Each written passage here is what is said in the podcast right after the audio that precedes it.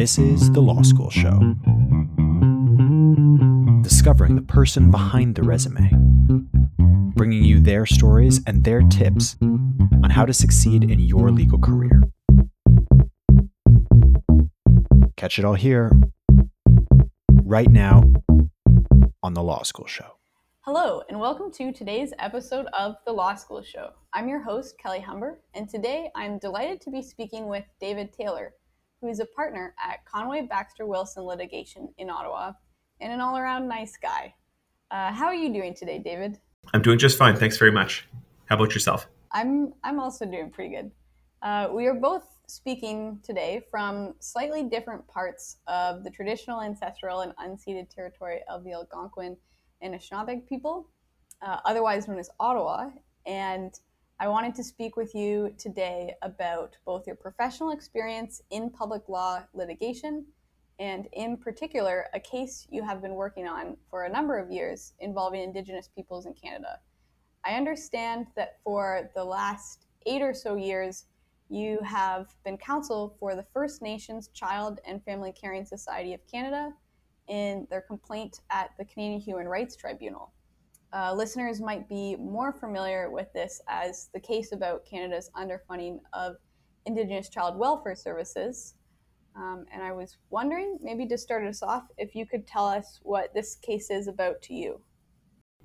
Sure, sure. So, so this case started actually uh, a lot longer than eight years ago. I'm kind of a, a, a part a partway addition uh, in it. And actually, it was at the end of the month. I think it's February 25th is going to be the 15th anniversary of uh, the Caring Society's executive director, uh, Dr. Cindy Blackstock, filing her complaint with the Canadian Human Rights Commission.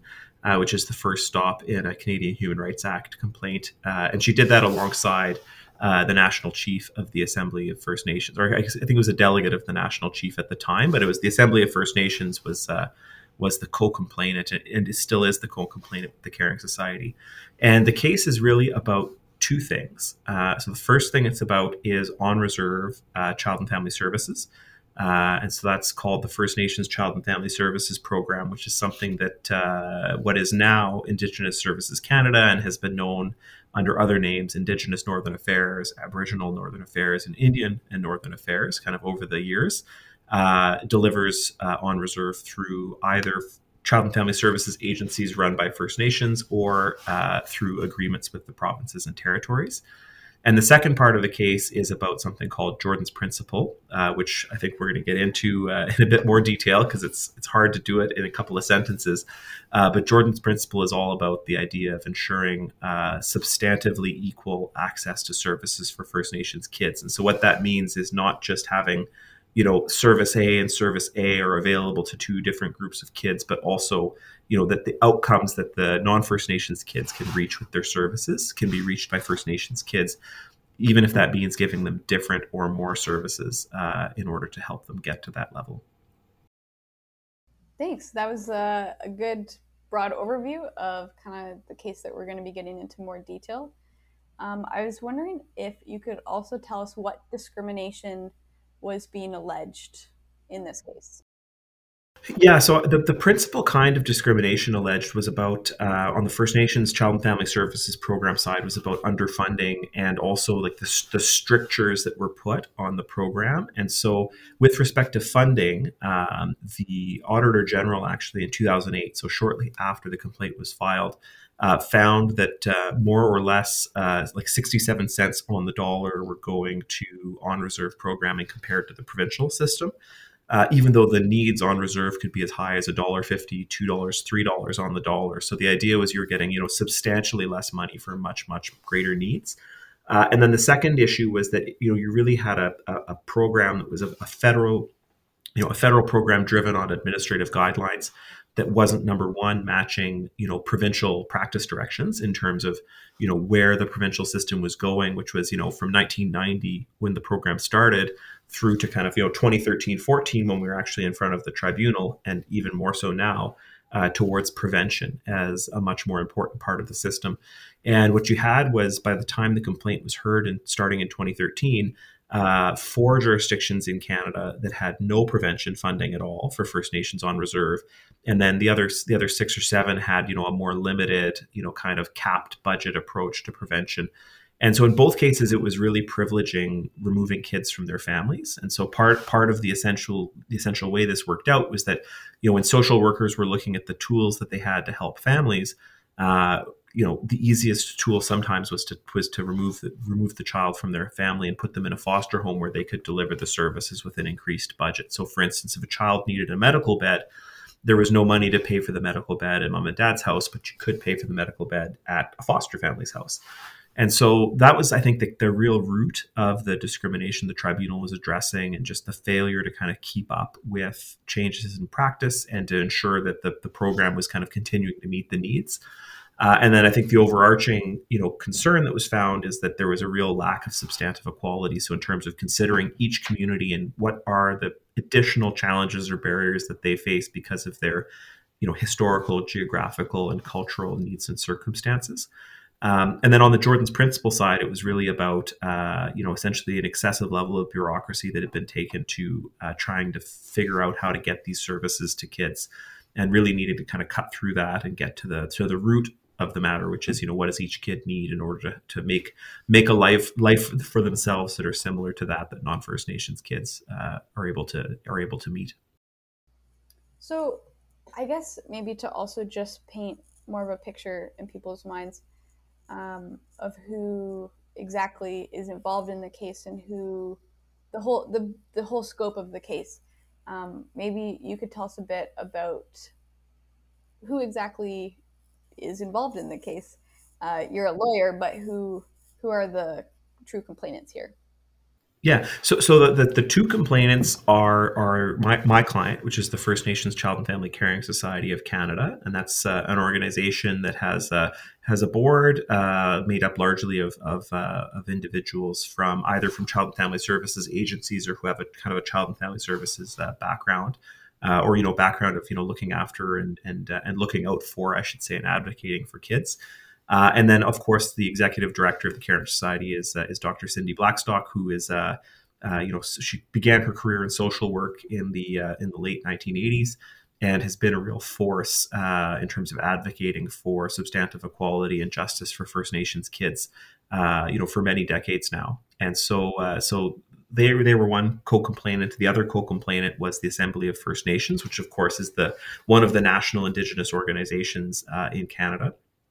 And they represent, uh, you know, the, the, the, I think something a little bit more than 600 First Nations uh, across Canada, uh, and they have, you know, a number of advocacy-related uh, uh, activities that they, they take on as well. And then alongside the two complainants as a party was also the Canadian Human Rights Commission, uh, which is a statutory body established under the Canadian Human Rights Act uh, to number one screen complaints uh, at the initial stage, you know, when they're when they're made under the act, uh, and decide what gets referred on to the tribunal and what doesn't. Uh, but then also, and, and sometimes, in my, my view, kind of more importantly, uh, to accompany complaints before the tribunal when they are referred there and to lead evidence in the public interest. And, uh, and they had a really important role in this case uh, because, you know, the, the, the Caring Society, you know, particularly at that time, you know, had had pretty severe cuts to its budget from the Harper government uh, in terms of government funding that it had received to help it operate. Uh, and so, you know, they were they were relying on a pro bono legal team, which you know I kind of later became a part of. And um, uh, so having the, the, commission there kind of as the backbone of you know the really heavy lifting that it takes to get through a 75 day hearing and you know 14 15 16 volumes of evidence. I think we had over 500 documents that were part of the case. Uh, and i think about 25 witnesses. Like it really was helpful to have kind of an institutional litigant there who was able to, to take those things along and then in, in, addition to those three, there's obviously uh, Canada, which is the respondent, and so that was Department of Justice lawyers who were on for uh, representing, you know, the, the, federal department that's had a number of names uh, over the course of the complaint. And then interested parties, we have had three, uh, three, well, three to five, depending on how you want to count. Um, so the Chiefs of Ontario have been a party since 2009, and they are here because things work a little bit differently in Ontario. There's an agreement that was reached in 1965 between the federal and provincial government uh, or the government of Ontario that uh, that kind of results in things working a bit differently for Ontario than the rest of the country. Uh, and then there's Amnesty International, which was there to speak about international obligations.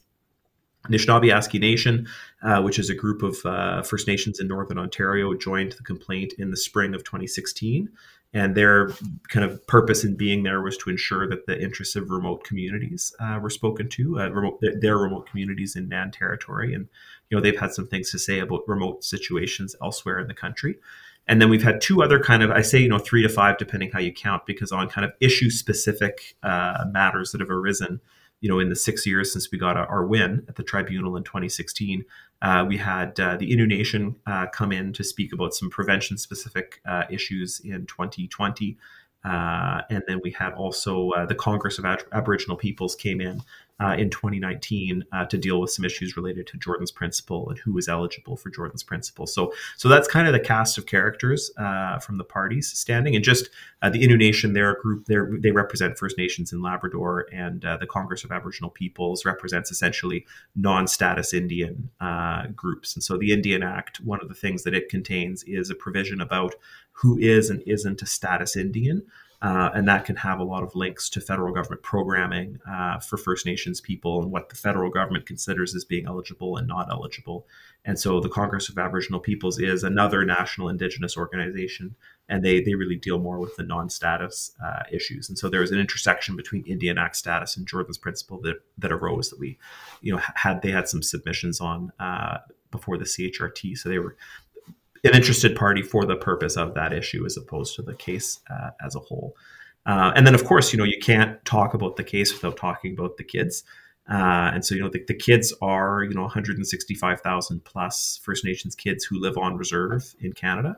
Uh, and that's, you know, that's 165,000. It's probably more than that now because that's a statistic from about, uh, you know, almost 10 years ago. And so I think if we looked at the census, I'm sure you'd have more kids now because there's a lot of population growth uh, on reserve and then also with subsequent decisions that have uh, kind of expanded uh, Indian Act status. There's, uh, there's, we will get into that. It's a whole other podcast, but uh, there's a number of decisions that have, have had the result of, of that uh, Indian Act status being ex- expanded in the last five years in particular.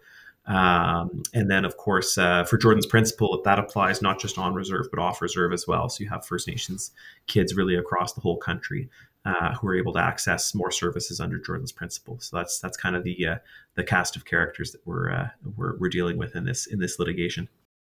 Maybe now we could move to discussing some of the central issues in this case. One of them being a jurisdictional issue, and the other um, the Jordan's principle, which there's kind of interrelated there.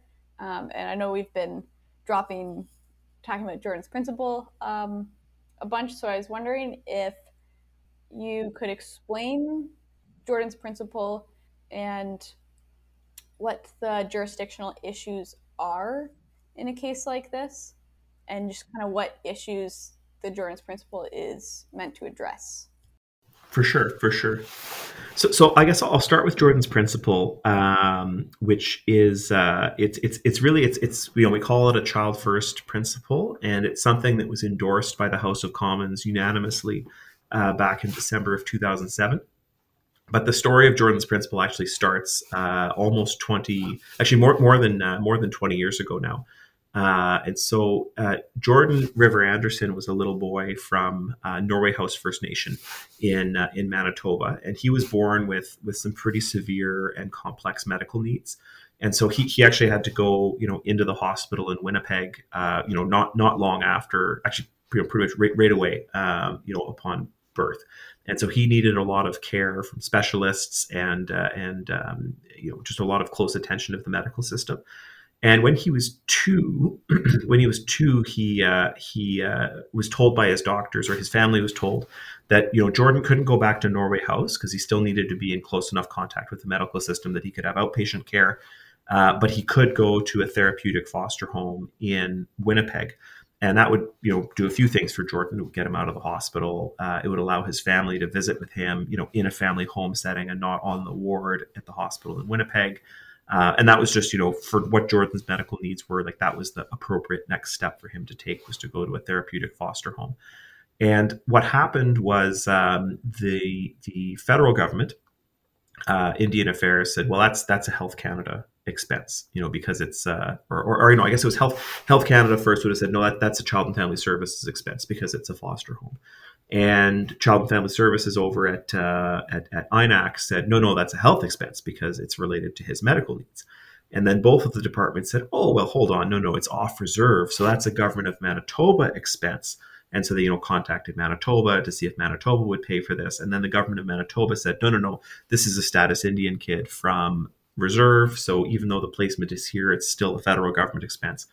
And, you know, I, I say this a little bit, uh, you know, kind of a, a little bit of joking exasperation, but uh, you know, very sadly, what happened was Jordan never got to leave the hospital and passed away at the age of five, uh, despite for the last almost three years of his life, all of his doctors agreeing he didn't need to be there, and it was a matter of essentially just the bureaucracy being unable to uh, to, to come to come to an agreement of who should pay. And so, very courageously, Jordan's family and Norway House, House took up, you know, kind of this cause because Jordan wasn't the only one who was in this situation. This is something that was happening in other cases too, and is something that you know the National Policy Review, which was an, an a study undertaken in 2000, had you know, identified as a problem. And so, what uh, what Jordan's family and Norway House did was they created Jordan's Principle, and Jordan's Principle was the idea that no matter you know which level of government the child comes into contact with first that government should provide the service and then they can sort it out you know behind the scenes. And so it's essentially you know the the you know the child like in this case jordan goes to the therapeutic foster home and you know health canada pays and if health canada thinks somebody else should be picking up the bill then fine you know they can have those disputes uh, behind the scenes but at the end of the day like jordan's not waiting uh, you know for his uh, for his services and so there's a lot of advocacy around Jordan's principle, and uh, that led to uh, an NDP MP in 2006 uh, proposing a motion in the House of Commons to, to endorse Jordan's principle and to call on the federal government to to implement it. And that took about you know a year, maybe a little bit more than a year, um, for that to kind of come to fruition. But in December 2007, they voted. I think it was 215 to nothing, you know, to to have Jordan's principle go through. And so Health Canada responds in 2009 and says, "Okay, yeah, we're gonna we're gonna do this. Like we'll we'll implement Jordan's principle." And they come to a memorandum of understanding with INAC about how they're going to deal with these cases. They set aside about 11 million dollars, but long story short, essentially nothing ever happens because what the government bureaucrats do is again taking a bureaucratic approach. They say, "Well, Jordan's principle is for kids that are just like Jordan's. You need to have."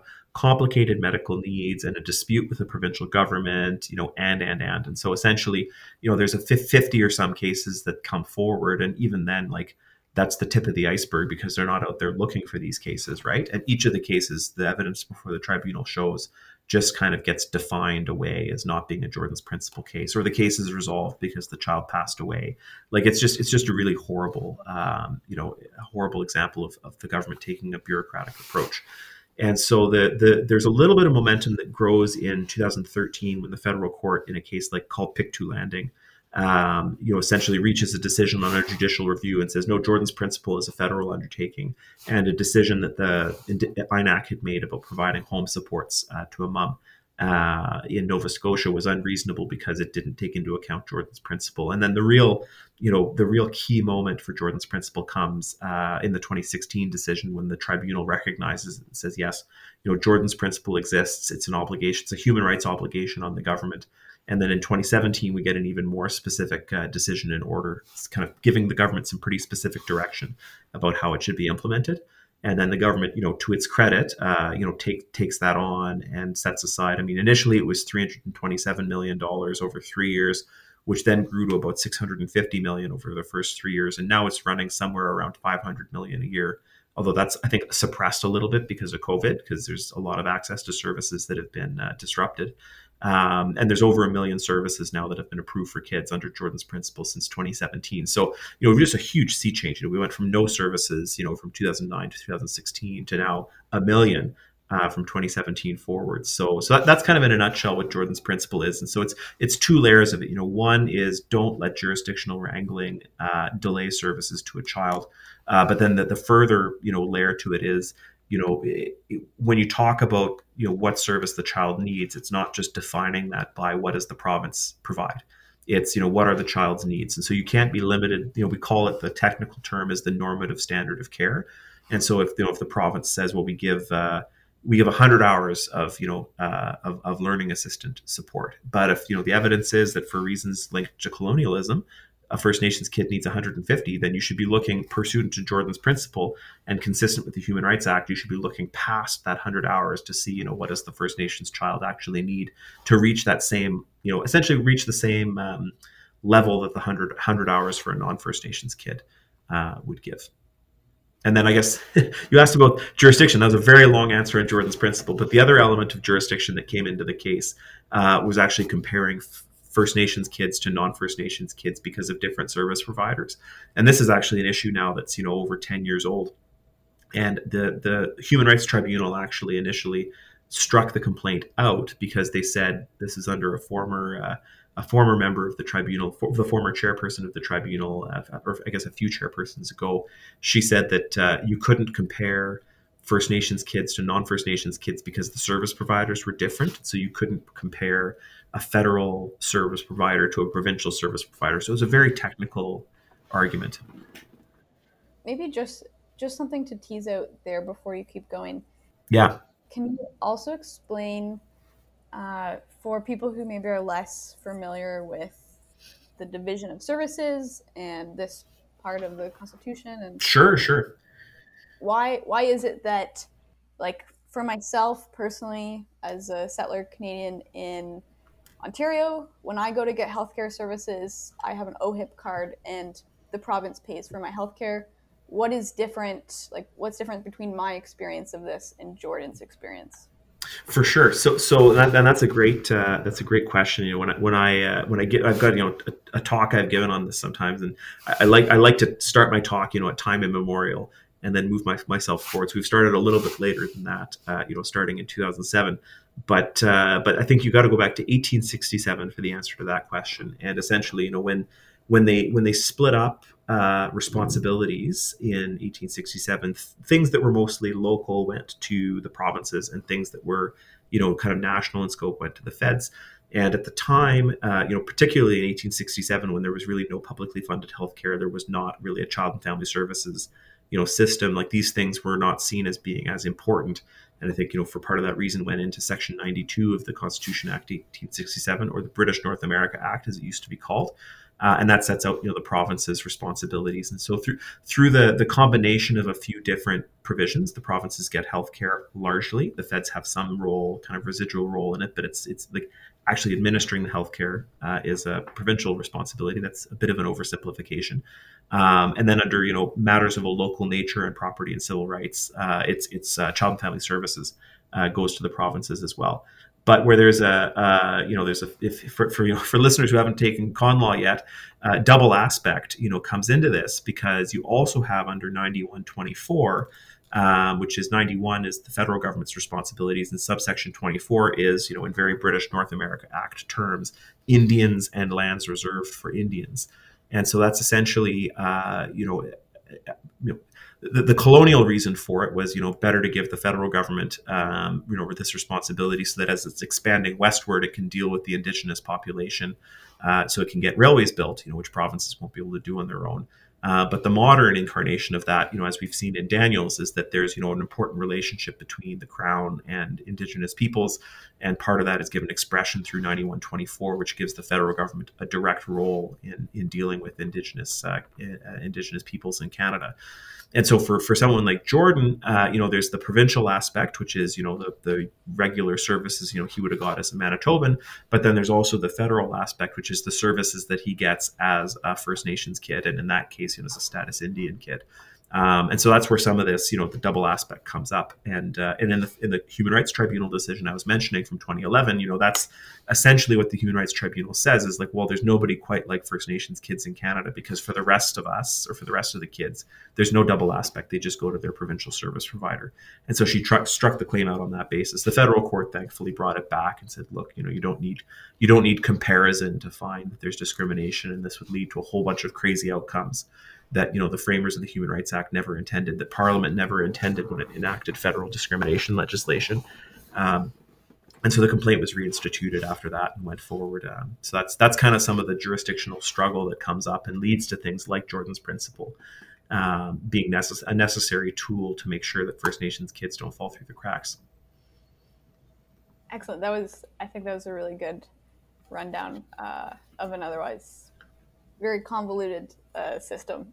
Uh, well, you know, we, and we can stay tuned too because there's you know there's a lot of action uh, in this area right now. Like the uh, the federal government passed in 2019 the um, the First Nations uh, Inuit and Métis you know uh, Children, Youth, and Families Act, uh, an act respecting sorry an act respecting First Nations Inuit, and Métis children, youth, and families, which is essentially you know delegation legislation that sets out number one national standards for CFS across the country, and number two you know allows First Nations, Inuit, Métis, Indigenous governing bodies to draw down. Uh, not only draw down legislative authority over CFS for their for their nations, but to also then incorporate it you know, uh, again, con law terms, uh, you know, through through interdelegation to incorporate that and to give it the force of federal law, so it's paramount over provincial law to the extent of any conflict. And that actually went on a reference to the Quebec uh, Court of Appeal. Uh, the reference was heard last September. Uh, we were there for the Caring Society, Professor Naiomi Metallic from Dalhousie uh, and myself. And uh, that was, you know, the, the whole, you know, three day hearing was all about, you know, what is the scope of 9124 and does it go this far, et cetera, et cetera. So we'll be getting some more word from the, the courts that will add, I'm sure, more texture and interest to this already complicated area in the next uh, in the next little bit. Yeah, definitely a very live issue. Um, everything's very ongoing. So, I guess just to kind of finish off our discussion on Jordan's principle, I was wondering if you could explain a bit what the government was arguing on this point about the application and scope of the Jordan's principle in the case at hand. Yeah, so I mean, their their argument. Uh, I mean, they had a number of arguments back in 2014, and they were mostly you know very technical. But it really boiled down to um, you know Jordan's principle isn't really binding. It's not really um, anything more than kind of you know fur- further administrative process. You know, it doesn't impose any substantive obligations on government, etc. So, and really, what the tribunal came back and said about all of that is, says you know Jordan's principle is really just an articulation of what the Canadian Human Rights Act already requires the government to do, and it's to look at these kids and ensure that their race and na- or national or ethnic origin uh, doesn't doesn't lead to adverse outcomes for them. You know, so it's all about treating you know it's all all about not treating unlikes alike you know and that's that's the whole idea of you know substantive equality is that you you don't give everybody the same treatment. You don't say well everybody has equal access to the stairs. It's like well okay but persons who you know require the use of a wheelchair to move you know they can't get up the stairs. And so that's actually not equal access to the door you need to build a ramp um, and so those are you know like kind of those are more you know easier examples for people to grasp as opposed to getting to you know the level of well actually no you know because of because of the the, the, the intergenerational impacts of something like residential schools uh, you know we might need you know funding for greater prevention services or we might need you know funding for uh, you know more learning supports in schools because these these this group of kids you know because of their you know historical and cultural context requires something different from you know your average uh, settler kid like me you know growing up in the 19 uh, you know the early 1990s in edmonton I think the point that you just made that essentially the Jordan's principle is a rearticulation of rights guarantees that already exist shows how important public litigation efforts to protect indigenous rights are. So I wonder then if we could move on a bit to talking more about the Canadian Human Rights Tribunal specifically and essentially how this case is being resolved is getting resolved um, my first question is why did this case go to the Canadian Human Rights Tribunal and why did you not just go straight to the court? Why was this not a constitutional case? Yeah, well, you know, it's interesting. If, if you ask my client that question, I think you'd get a, different answer than kind of why I think it's a good thing it went that way. And uh, you know, she's she, she said this in, in public fora in the past, and I've heard her say it, you know, in the media and uh, in speeches. So I'm not I'm not giving away anything that's privileged. Uh, but you know, when, when when Dr. Blackstock started this case in 07, it was without any lawyers involved, and she'd gone on the website and it looked like a very straightforward process to, you know, file a few forms and get the Canadian Human Rights Commission to look into this, right? And so she, uh, you know, she's a very decisive person, and so she, you know, forged ahead that way.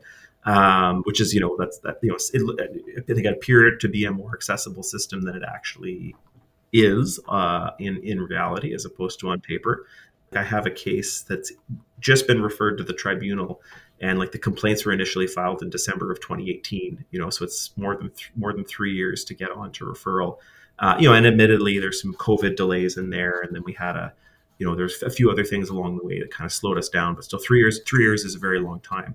And even this case, the, the commission didn't investigate in this case, which is a, an interim step that often happens. And it still took almost a year and a half for the commission to refer it on to the tribunal. So, and again, not to denigrate the, the commission, like they they they operate in the space that they operate with the resources that the public purse allots them, um, but it's not necessarily the smoothest and fastest uh, system to go through.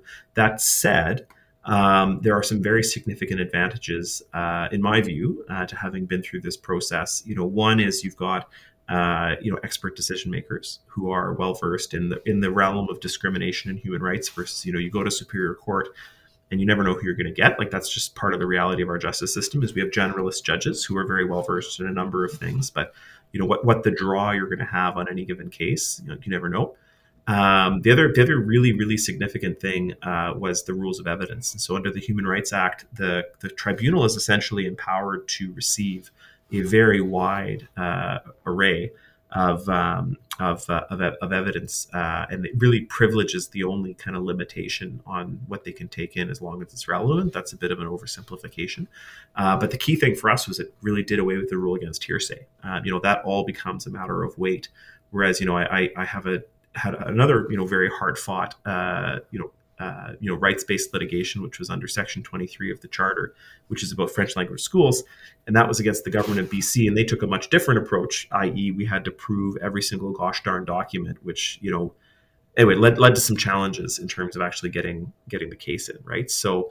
Um, you know, there, there's a real benefit to the procedural flexibility that you have with the tribunal, and then also now in the remedial phase, which you know, frankly, we're now you know past past year six of being in the remedial phase there's been a lot of again you know further the tribunal remaining involved and remaining seized and the flexibility of its procedure to deal with this you know have all been things that have worked out very well for us um, at the end of the day. So I'm, I'm, I'm quite pleased that you know we were in the tribunal environment. Uh, i think it would have been a lot a, a different road uh, going through the courts. Um, maybe in some senses it would have been a faster road going through the courts because you courts because you might have had uh, uh, you know, quick, quicker, um, uh, you know, quicker start uh, to the adjudication.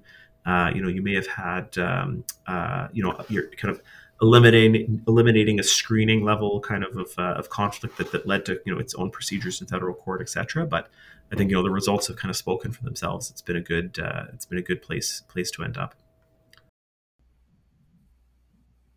So on that note, I know another aspect of the Canadian Human Rights Tribunal is that uh, it's the Canadian Human Rights Tribunal is empowered to put systematic remedies in place. Yeah.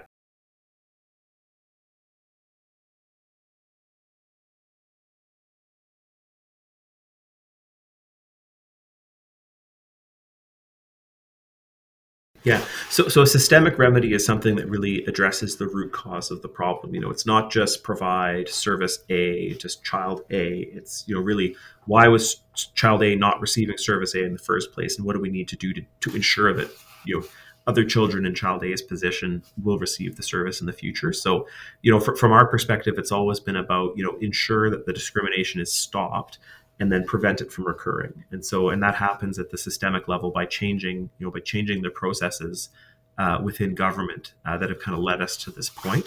And so, the you know, the, the Caring Society was, I think, in a very straightforward way in its submissions, actually arguing for the implementation of a number of recommendations uh, that had been made in the past, whether NPR in 2000, which we've spoken about, uh, or another set of uh, studies that happened in 2005 and 2006 called the Wen:de uh, reports, which were a, a follow up on the NPR.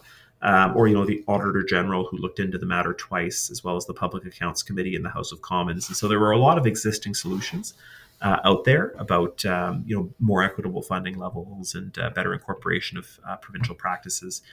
And, uh, and where, where we've ended up essentially is that the uh, a group called the Institute Institute for Fiscal Studies and Democracy uh, which is a think tank at the uh, at the University of Ottawa, uh, led by the former parliamentary budget officer uh, uh, Kevin Page, and also Dr. Helaina Gaspard, who's kind of the senior researcher on this.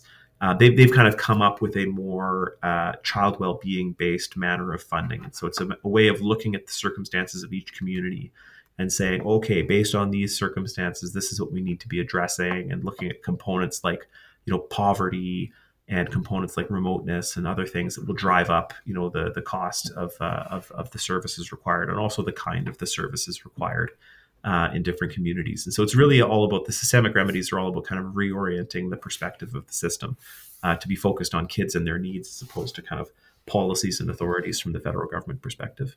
I think so. Yeah, that was a well articulated answer. And it's kind of interesting the scope of solutions that systemic remedies in the human rights context, um, how that can kind of get more meaningfully at addressing issues rather than simply one person, one case at a time, which is more so what can happen uh, if exclusively working in the court context. Exactly. My next question is uh, I understand that you faced some significant challenges in the litigation process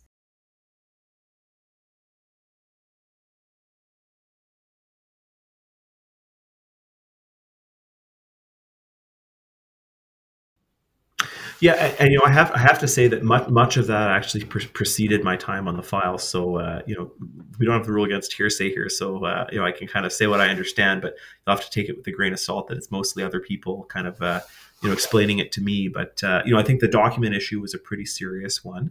Um, you know, the way that kind of came around was that uh, Dr. Blackstock, I think it was sometime in 2013, had gotten back an ATIP, you know, access to information uh, request and that's you know the Access to Information Act is federal legislation, and Canadians can go and you know request documents uh, you know on on certain matters, and you know as long as various restrictions don't apply, they can be produced. And so you know she had done an ATIP on uh, on some parts of the uh, the federal uh, the, the, on on the Child and Family Services side, and she was seeing documents that we hadn't seen in the disclosure uh, from the tribunal or, or from from uh, the disclosure at the tribunal from Canada.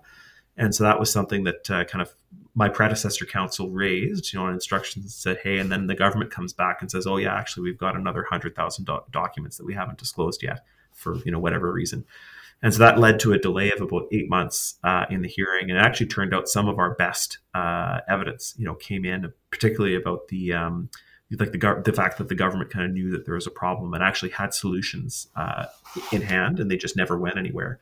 Um, like there was this uh, presentation, I think it was in 2013, and it was kind of like you know option one, option two, option three, and uh, you know option three was essentially don't do anything, but the other two options were like yeah, no, we need another you know 276 million in this program, um, but it didn't go. Uh, you know, so that's that's uh, was you know pretty key in terms of saying, well, of course it's discriminatory. Look at their own documents. You know, we can prove we can prove our case on their evidence. Like we don't need our evidence. Look at this. So you know that was an important uh, element to have and always you know as a, as a as a litigant if you can prove your case on the other side's documents you know that's always a, a pretty strong you know position to be in uh, you know, and then there are items items too uh, related to uh, to you know what the allegations of retaliation. There was a, a, retaliation motion heard where you know the, the government was essentially you know monitoring Dr. Blackstock's social media and kind of monitoring events that she was speaking at that came out later in uh, in, in, ATIP uh, documents, and the privacy commissioner had some things to say about that, which weren't uh, uh, weren't terribly positive. Although the tribunal did find in the end that you know the privacy implications notwithstanding, it wasn't retaliation because that's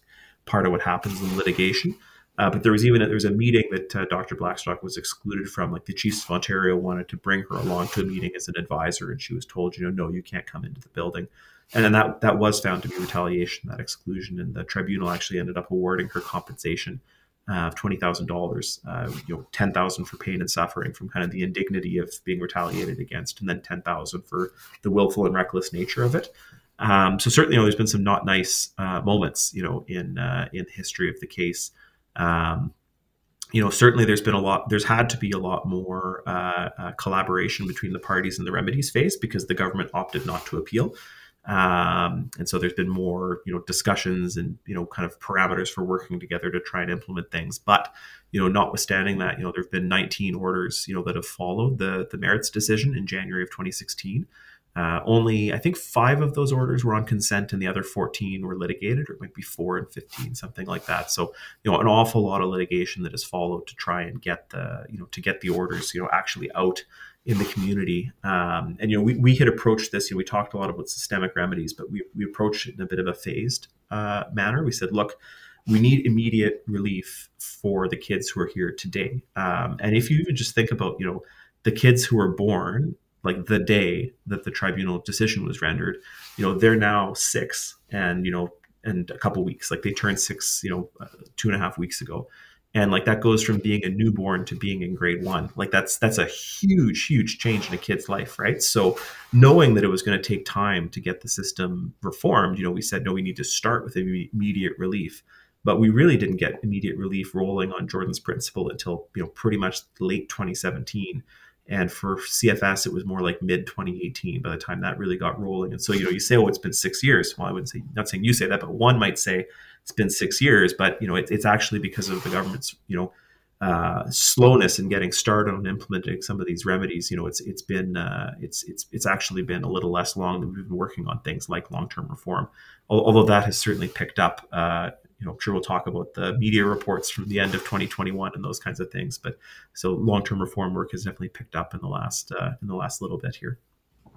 Yeah, we'll get we'll get to some of the events of 2021 soon. Uh, my final question on this kind of aspect of the case is, I was wondering what it's like to be involved in a case of this nature, and kind of what I mean by that is a uh, a case of this nature where there's ongoing harms to indigenous communities uh, for so many years and what is it like to be litigating but also very aware of like it's like we said like it's a live issue. Kids are being impacted continuously by this so.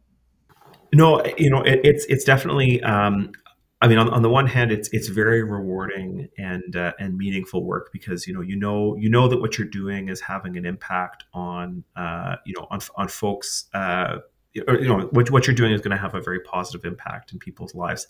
Uh, it can be very frustrating as well because you know delays mean that those things that you're trying to fix continue. And you know, for, for me, some of the most um, challenging work sometimes can be when I, I do do some direct work with families uh, either on appeals or on uh, judicial review where there's a challenge in getting access to the services in Jordan's principle. It's kind of like the hard cases, the hard Jordan's principle cases kind of shake out that way where it just helps if lawyers get involved to just try and just try and smooth things out. Uh, although lawyers don't always end up smoothing things out. Sometimes it goes the other way. Uh, I try and be a force for good. Uh, but you know, you think about that, and it's uh, it, it's it can be a challenge because you think you know this family really needs help, but I've got all my other obligations in my practice. I have my obligations in my personal life, and it's uh, you know it's it's a, it's it's in sometimes crisis circumstances, and so you've got to put things aside and really focus.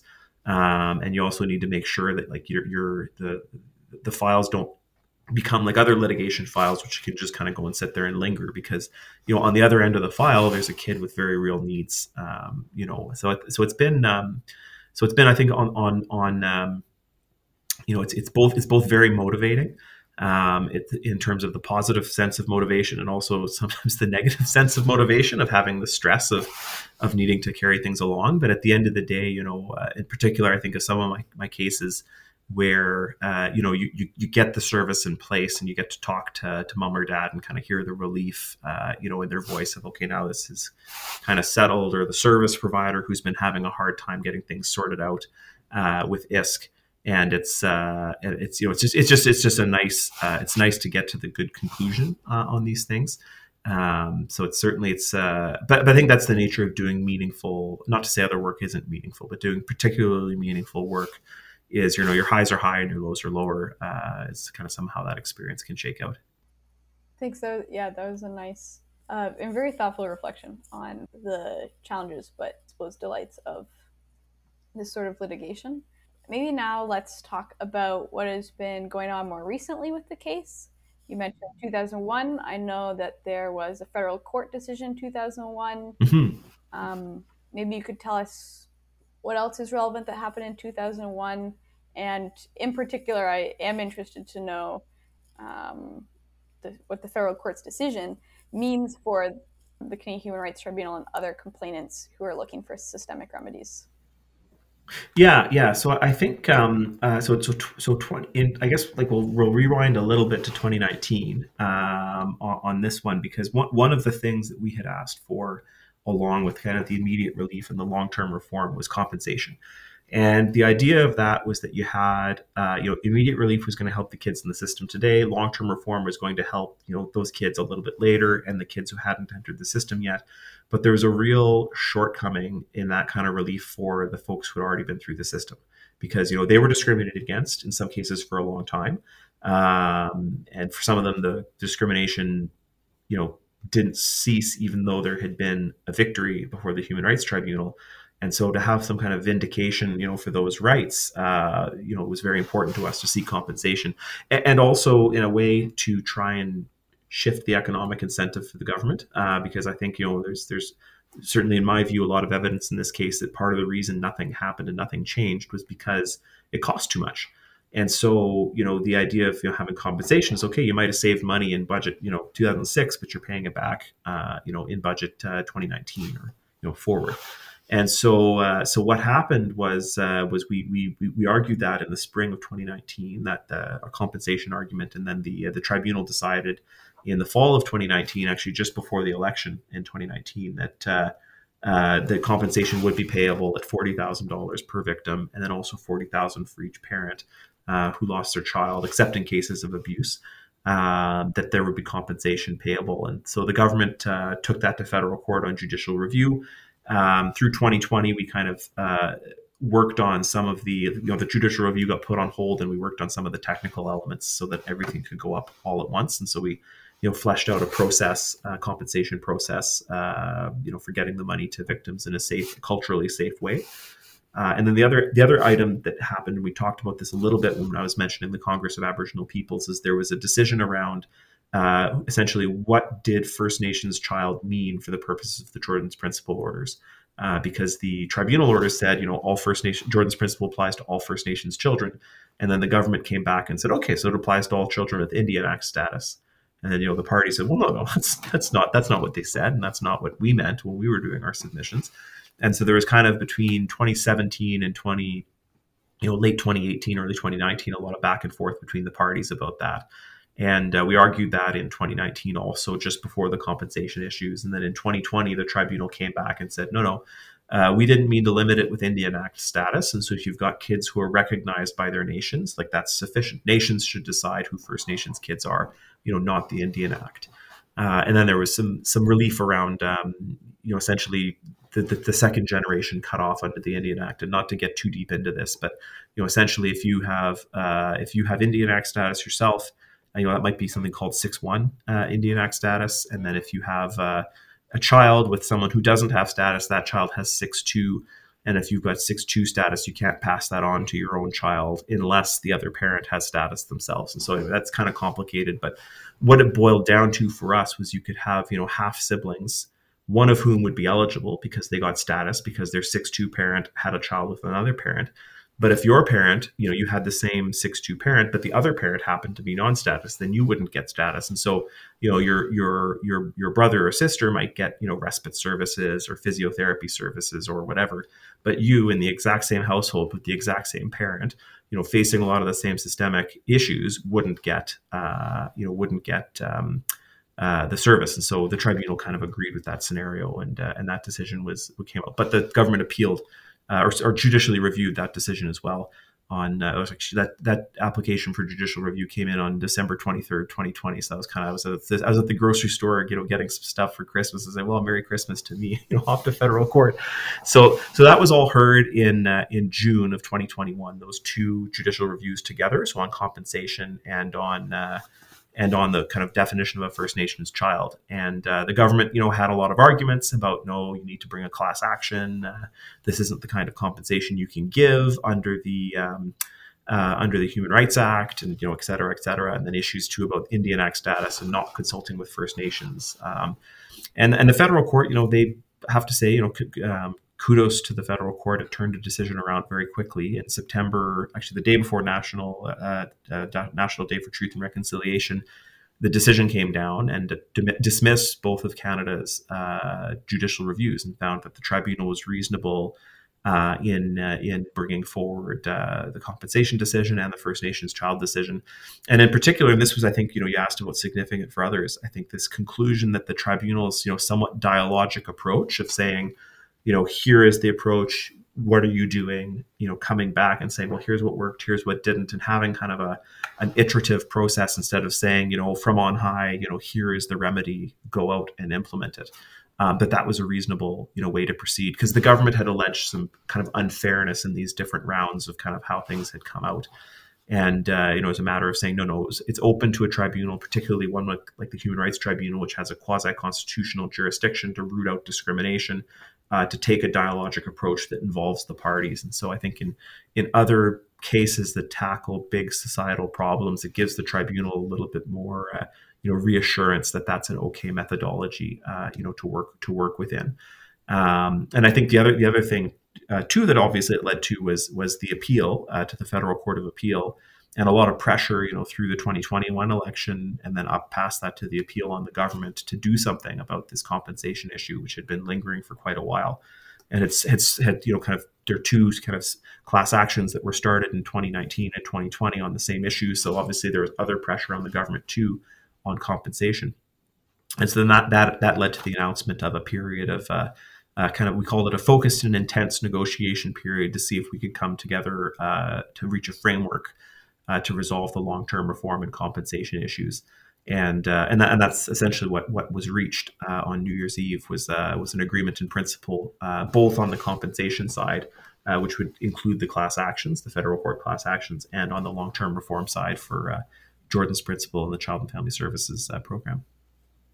That sounds like a really good way to ring in the new year.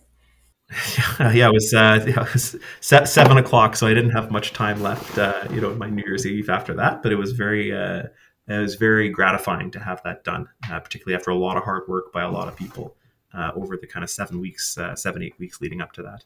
Also, just to touch on a bit, um, something you just said there was, as far as the implications for other groups who are also trying to get more suppose you could say robust solutions to systemic problems. My takeaway from the case was that, or from that federal court decision, was that was in a way the federal court saying that we should take seriously the ability and suitability of the Canadian Human Rights Tribunal to address systemic uh, discrimination.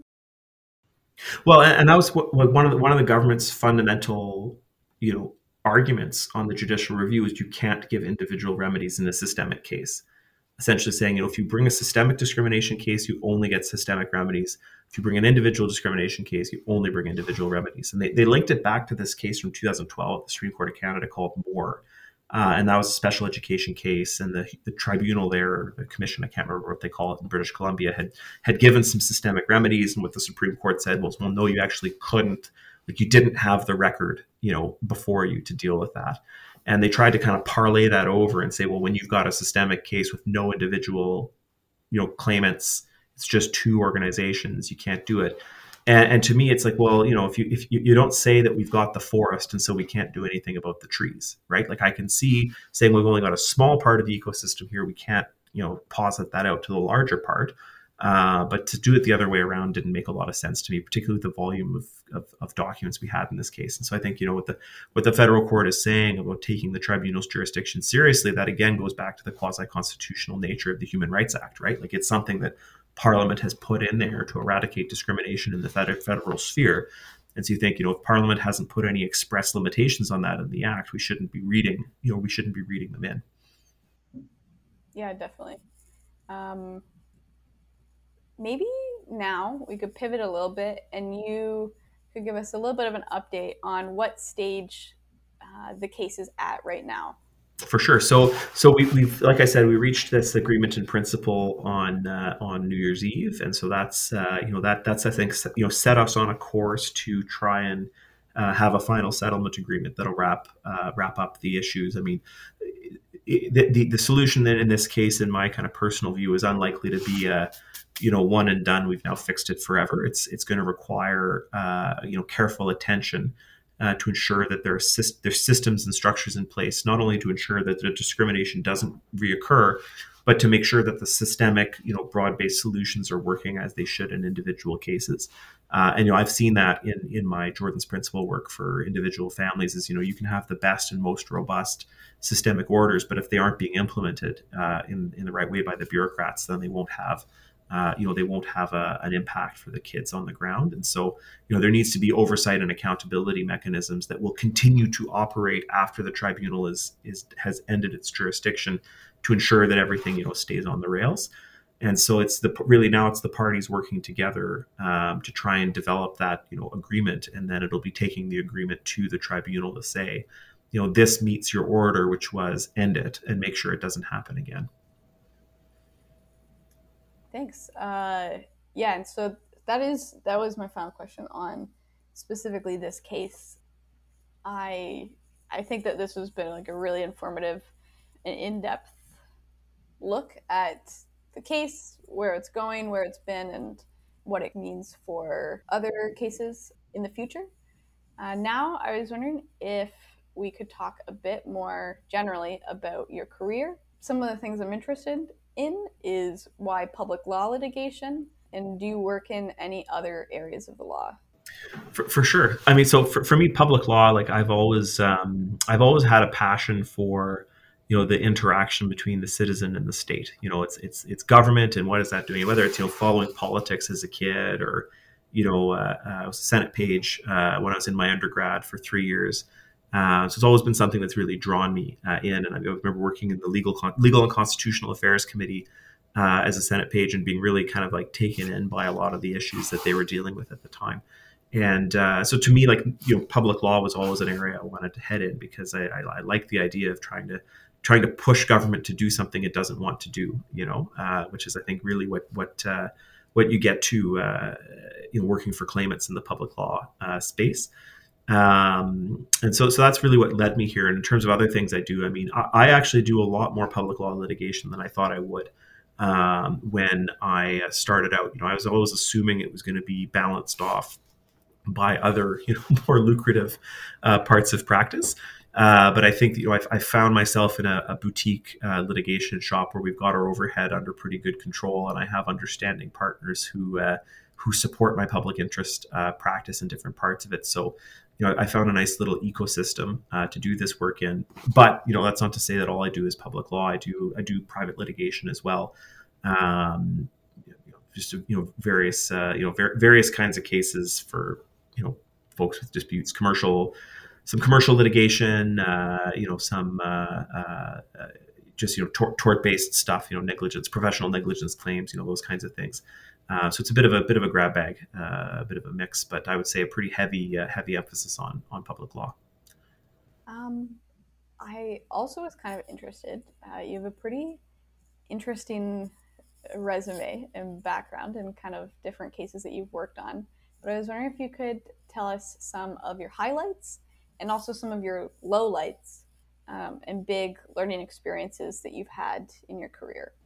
Yeah, for sure. I mean, uh, uh, my, my, highlights and lowlights are probably all bound up in you know one one particular case I worked on in the first uh, three or four years of my practice. Uh, well, I guess I guess by the time it was all said and done, it was the first six years of my practice. But uh, uh, just before I started working on the Caring Society case, I mean, I've been a lawyer for almost nine years, and so eight of those years have been taken up by Caring Society. So it tells you kind of how junior I was when I got brought in to work on it. Uh, but just before that, I was working on this case about uh, French schools, and so it was the Conseil scolaire francophone de la Colombie-Britannique out in BC, which is the the Section 23 school board. So Section 23 of the charter guarantees minority official language rights uh, in education. Uh, so outside of Quebec, it's in French, and in, in Quebec, it's in English. And uh, the school board there had started a claim against uh, against the provincial government for underfunding of its capital asset base. So you know, not enough schools, not big enough schools, not nice enough schools, or not schools with the right amenities, you know, to draw in uh, and and and retain the kind of francophone community and uh, I happened to be a summer student at the law firm that that was, uh, you know, kind of bubbling at. And then, uh, you know, I clerked at the Supreme Court after law school, and when I finished my clerkship, I went back to uh, that firm and uh, was on the trial team as kind of the institutional memory guy for the trial. And so the trial ended up running, you know, 238 days. Uh, we had, I think, all told between the different parties, it was almost a thousand pages of written argument. We had like the the evidence, you know, when all printed out, would have been like I think like 67 feet long, something like that. It was it was, cra- a crazy amount of information. It was just wild. Um, so that was, you know, for me, a huge learning experience in terms of like the project management that goes into litigating something, and particularly a co- complex claim. You know, getting that from, you know, I, I didn't, I wasn't there from the start, right? Because I was, uh, you know, I was a law student when the thing started.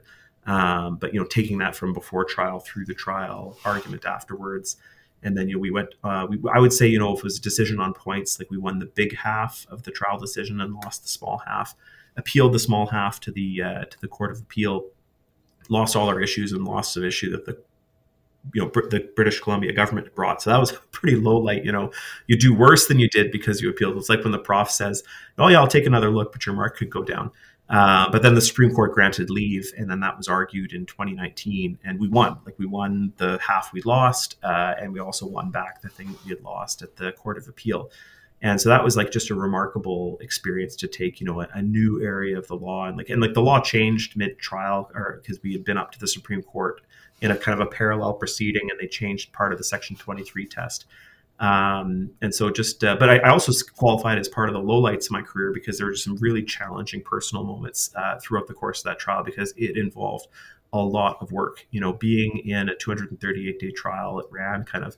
We started the trial in December 2013 and ended it in February of 2016. Uh, and just like you know the long hours kind of month after month and like living with a big uh, big litigation like that you know also while doing the caring society thing i've memory of a trip down to, to Georgia with my uh, with my spouse and like being up at two in the morning working on the Caring Society submissions, and that was just like our kind of six week summer break from the trial, and it's you know it's kind of like you're you're, you're caught because you got these two big things going on. So you know just just learned a lot about um, you know trying to keep things balanced and how to deal with you know a, lot of pressure from your from your litigation files, and you know had had the great benefit of having very good colleagues on that file as well, and I think that really helps when you're in a in a good team environment. Um, but that's you know for sure. You know, starting starting your career off with a 52 week trial is a pretty good way to go in terms of getting court experience. So uh, it'll be a big big highlight for me for a long time. Well, that leads uh, very well into what is my final question. What cautions or advice do you have for law students who are making career and life decisions right now? Um, and I guess also lawyers who are just early in their career? Yeah, so I, I, think I mean the big thing is is uh, you know staying open to the opportunities that are in front of you. And uh, when, when I was at the court, uh, Justice Justice Deschamps had just uh, had just announced her retirement. I think had just retired, and uh, but she came and gave her little talk to the clerks. Each of the judges kind of gives a talk to the clerks throughout the, the throughout the year. And there's always a you know, there's always a question about, you know, uh, advice, you know, like what's your advice to, to, to, to clerks? And this, this one has stuck with me. And, you know, her advice was, you know, when the train comes, get on the train. Um, and so there's the idea of, you know, you don't always know where your opportunities are coming from, but when they arrive, you know, take them. Um, and I think particularly in your first five years of practice, that's really sound advice because you don't know, um, you know, you don't know where your opportunities are going to come from or what, uh, what, what an opportunity even necessarily looks like until it gets there. Um, I think also very important to have uh, a good network uh, of both you know friends and mentors to talk things through with. Like for me, anytime I've made a big decision in my career about you know which direction I want to go in, I have probably about you know there's like 15 people I end up talking to about it. Not not all at once, but you know as a series of uh, a series of discussions to get like just a wide array of perspectives on uh, on you know the, the pros and cons of doing things. And so I think that that's really important and I think that's at any stage is to have good supports, you know, outside of your professional uh, life, or it's kind of you know part of your para para professional life.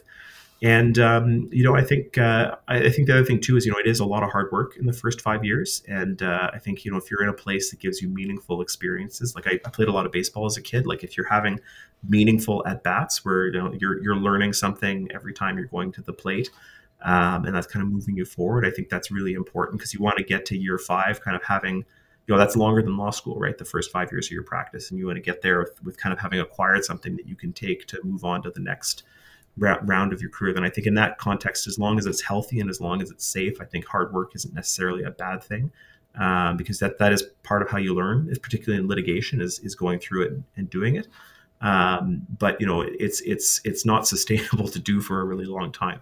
And so i think that you know having a having a, a, bit of a broader view about where your first years are going and that, the, that this hard work is is meaning something and, and kind of setting you up for what's coming next is important Um, and then I think the last thing is, you know, something a partner told me when I was a summer student, you know, working hard on something is like recognize it's a marathon, not a sprint. You know, you've got you have times when you're going to have to, you know, run, you know, run hard and and do the work, and you know, it's uphill, etc. But then when you've got the times that are quieter, um, you know, you've absolutely got to take advantage of that and take a rest, you know, and just uh, and just have other other parts of your life that uh, that you can kind of pay a little more attention to. Um, you know, it's it's um, we talk we talk a lot more about work life balance now than we did ten years ago. Uh, we talk a lot more about mental health now than we did ten years ago, and so these are all things you know you have to kind of pay attention to to look out for because um, I think our profession can be a pretty difficult place. And so just having your having your resources and supports and taking the breaks when you can get them and, and when you need them are all uh, pretty important things. Thanks. That was some uh, really good advice. I wrote some of those down. And marathon is also a really good analogy. I suppose you're also drawing on some of your personal um, experience with marathons there.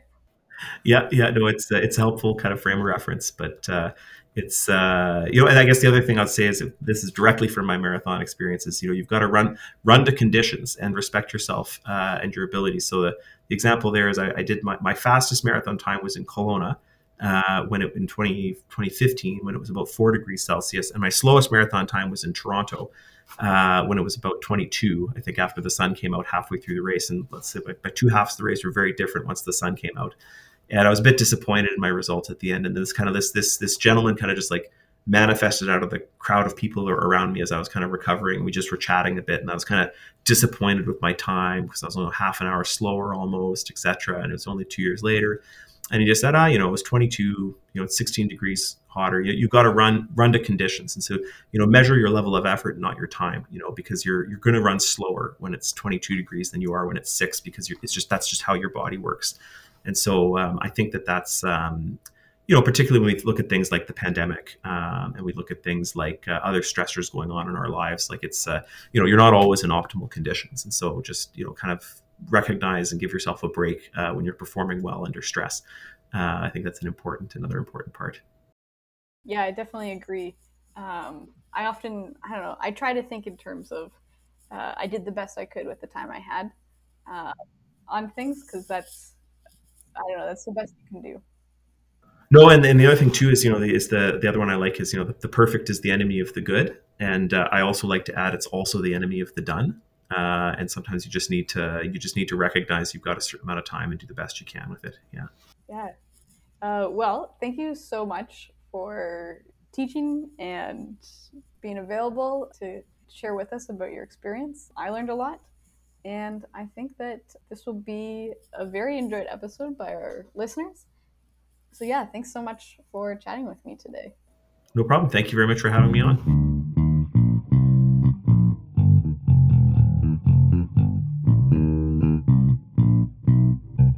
You've just been listening to The Law School Show. You can find more episodes on Apple Podcasts, Stitcher, and now on Spotify, or on our website at thelawschoolshow.com. If you liked what you heard, like us again on Facebook or follow us on Twitter for the latest updates. Human stories, new legal topics, and career advancing advice right to your earbuds. Catch it all here. Next time on The Law School Show.